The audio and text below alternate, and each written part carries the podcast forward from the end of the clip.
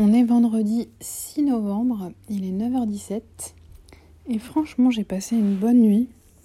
J'ai dû m'endormir assez vite vers 23h euh, et je crois que j'ai ouvert l'œil, il était genre 8h. Donc voilà, je me sens bien, encore un peu de maux de ventre, mais bon, supportable. J'ai plus les douleurs euh, de la piqûre.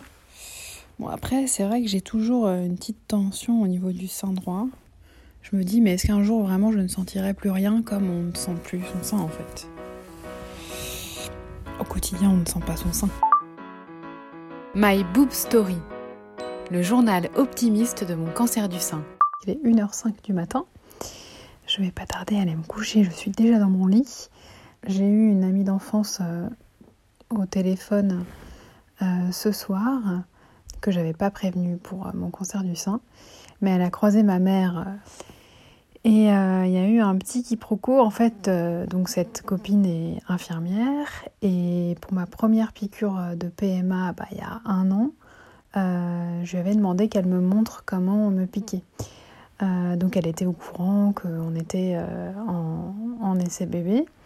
Donc elle demande à ma mère Et Sophie, ça va Les piqûres et ma mère la regarde et lui dit ben ah bon t'es au courant? Bah la piqûre oui bah ça lui fait un peu mal dans le dos euh, parce que ma mère parlait de la piqûre de Pelmeg d'après euh, pour remonter les globules blancs.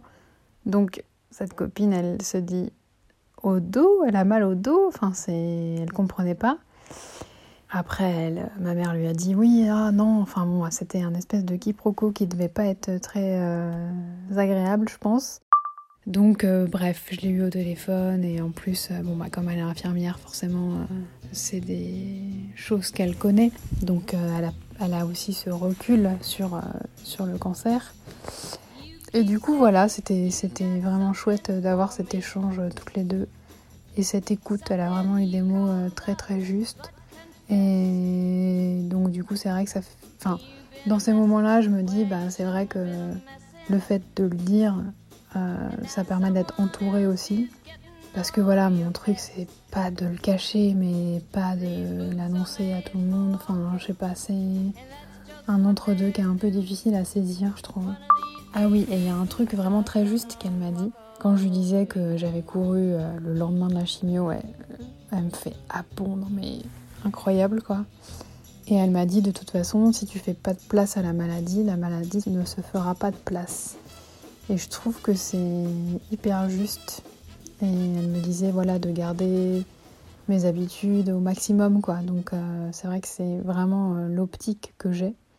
Toujours est-il que oui, à la base le, le quiproquo entre les piqûres, c'est quand même un petit peu drôle. Merci d'avoir écouté ce nouvel épisode de My Boob Story. N'hésitez pas à suivre le compte Instagram myboobstory.podcast et pensez aussi à vous abonner au podcast sur les plateformes de diffusion. Si vous souhaitez soutenir My Boob Story, rendez-vous sur Tipeee, le lien est dans le descriptif de cet épisode. À demain!